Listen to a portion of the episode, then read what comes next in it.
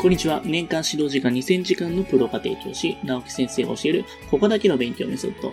今回も前回に引き続き、名門中の子供たちは、えー、学校で何を学んでいるのかっていうところの、会場中学校についてお話ししようかなと思います。それではやっていきましょう。1980年代の会場の東大合格者数を振り返ると、20名前後っていうね、数字が並びます。しかし、1990年代後半になると、安定して50名前後、60名前後という時もありました。あくまで東大合格者っていうね、そういった物差しの上で話してるんですけれども、1990年代に明らかに進んでいるかなっていうふうに思います。それはなぜなのか。会場は1992年に昔ながらの硬派な男子校のイメージを脱却し、新しい紳士の教育を目指すことを打ち出しました。新しい紳士とは、フェアな精神、思いやりの心、民主主義を守る意志、明確に意志を伝える能力を身につけた将来社会に、まあ、有能な人材を育てるためのことです。現在会場では人間力養成のためのプロジェクトアドベンチャーやドラマエデュケーションなどの教育プログラムを導入しております。プロジェクトアドベンチャーとは自然の中に設置されたアスレチックのような設置の中でグループごとに互いに協力しなきゃ克服できない課題を解決することを通してチームワークやコミュニケーションについて学ぶアメリカで開発されたプログラムです。ドラマエデュケーションとは演劇的な手法を応用し、コミュニケーションや感情の捉え方について学ぶイギリスで開発されたプログラムです。伝統行事の海の家で行われる遠泳も単なる根性練習ではなくて、お互いの気配を感じ合ったりとか、お互いの、ま泳ぎ方の力に考慮して泳いだりするというコラボレーションの訓練と位置づけておりました。現在の会場に生徒を規律で縛ったりとか、勉強を強要するようなムードはありません。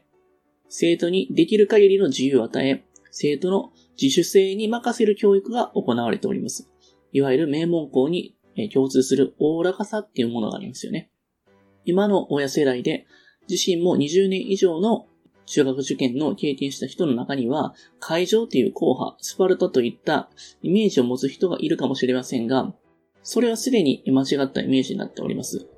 この会場の変化というのは、必死な進学校から真のゆとり教育を行う名門校への消化を化したモデルケースと言えます。先の東大合格者数の、まあ、大躍進のその背景には、その改革の影響があるかなというふうに思われます。2011年に会場は高校からの入学枠を廃止し、代わりに中学からの帰国生枠を設けました。翌年グローバル教育部を設置し、留年支援、そして海外大学進学支援を強化することにしました。新しいグローバル紳士教育がさらに進化する意気込みだと思います。先ほどね、この留年じゃなくて留学ですよね。留学支援っていうところですね。続いて中2の途中で中学履修範囲を終えてしまう数学についてもお話していきます。使用テキストや授業内容の細部は各学年を担当する教員の裁量によって任されています。中1中2の数学では多くの中高一貫校で採用されている定番、体系数学を教科書として使用しております。中1では台数が週3コマ、幾何が週2コマ、クラスごとに台数も幾何も同じ教員が教えます。文字式は得意だけども、図形問題は苦手だなとは、生徒一人一人の得意不得意を把握し、総合的な数学の能力を伸ばす狙いがあります。台数の授業では体系数学で導入し、それより少しレベルを高めな問題を集めたオリジナルプリントを配布し、授業内で練習させます。1回の授業でプリント1枚を消化するペースです。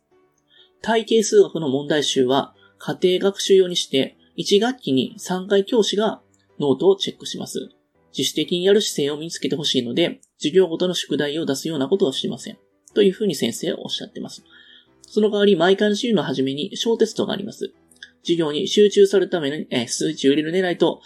前回授業内容の振り返りの意味があると。そういうふうにおっしゃっています。小テストの点数は問題終了の、ノートチェックと合わせて平均点として、学期成績の2月分の評価対象となるので、生徒たちも気が抜けません。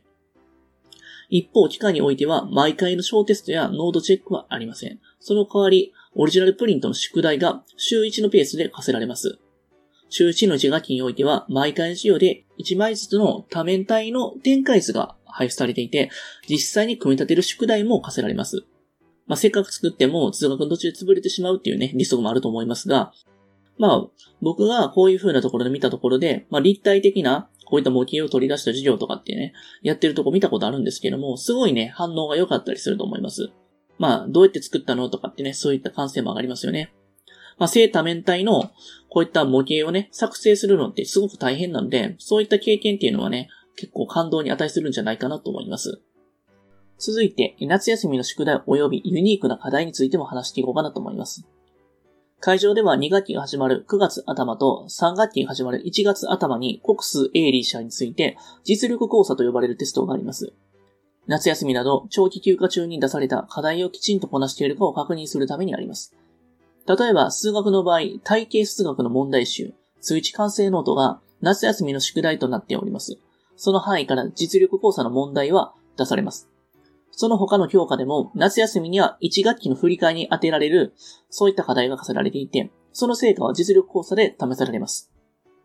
漢字検定や英語検定の対策も夏休みの課題になります。会場ではほぼ全員が漢字検定、英語検定を受験します。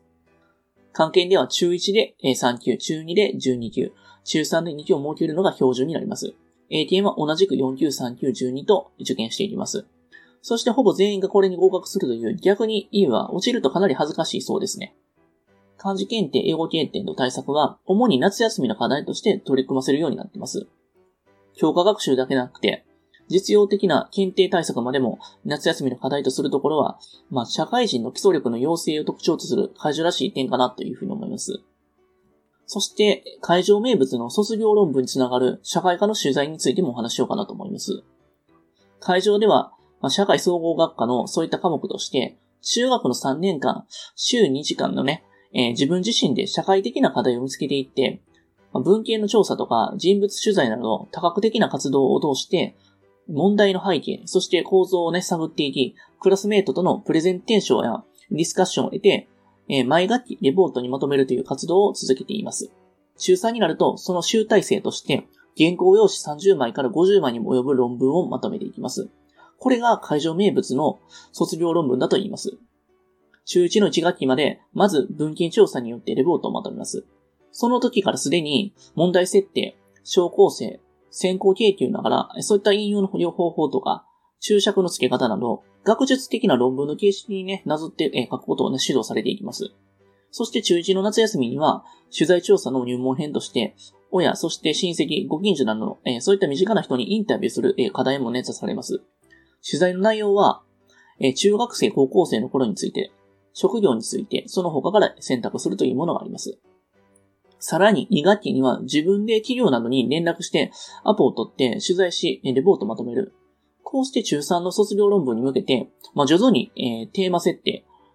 取材対象などそういったレベルを上げていく、中学時点で大学の論文の形式を身につけてしまうという話ですね。まあこれは本当にすごいなっていうふうに思いますね。会場らしいっちゃ会場らしいかなと思います。そして、えー、学力評価の仕組みについてお話ししようかなと思います。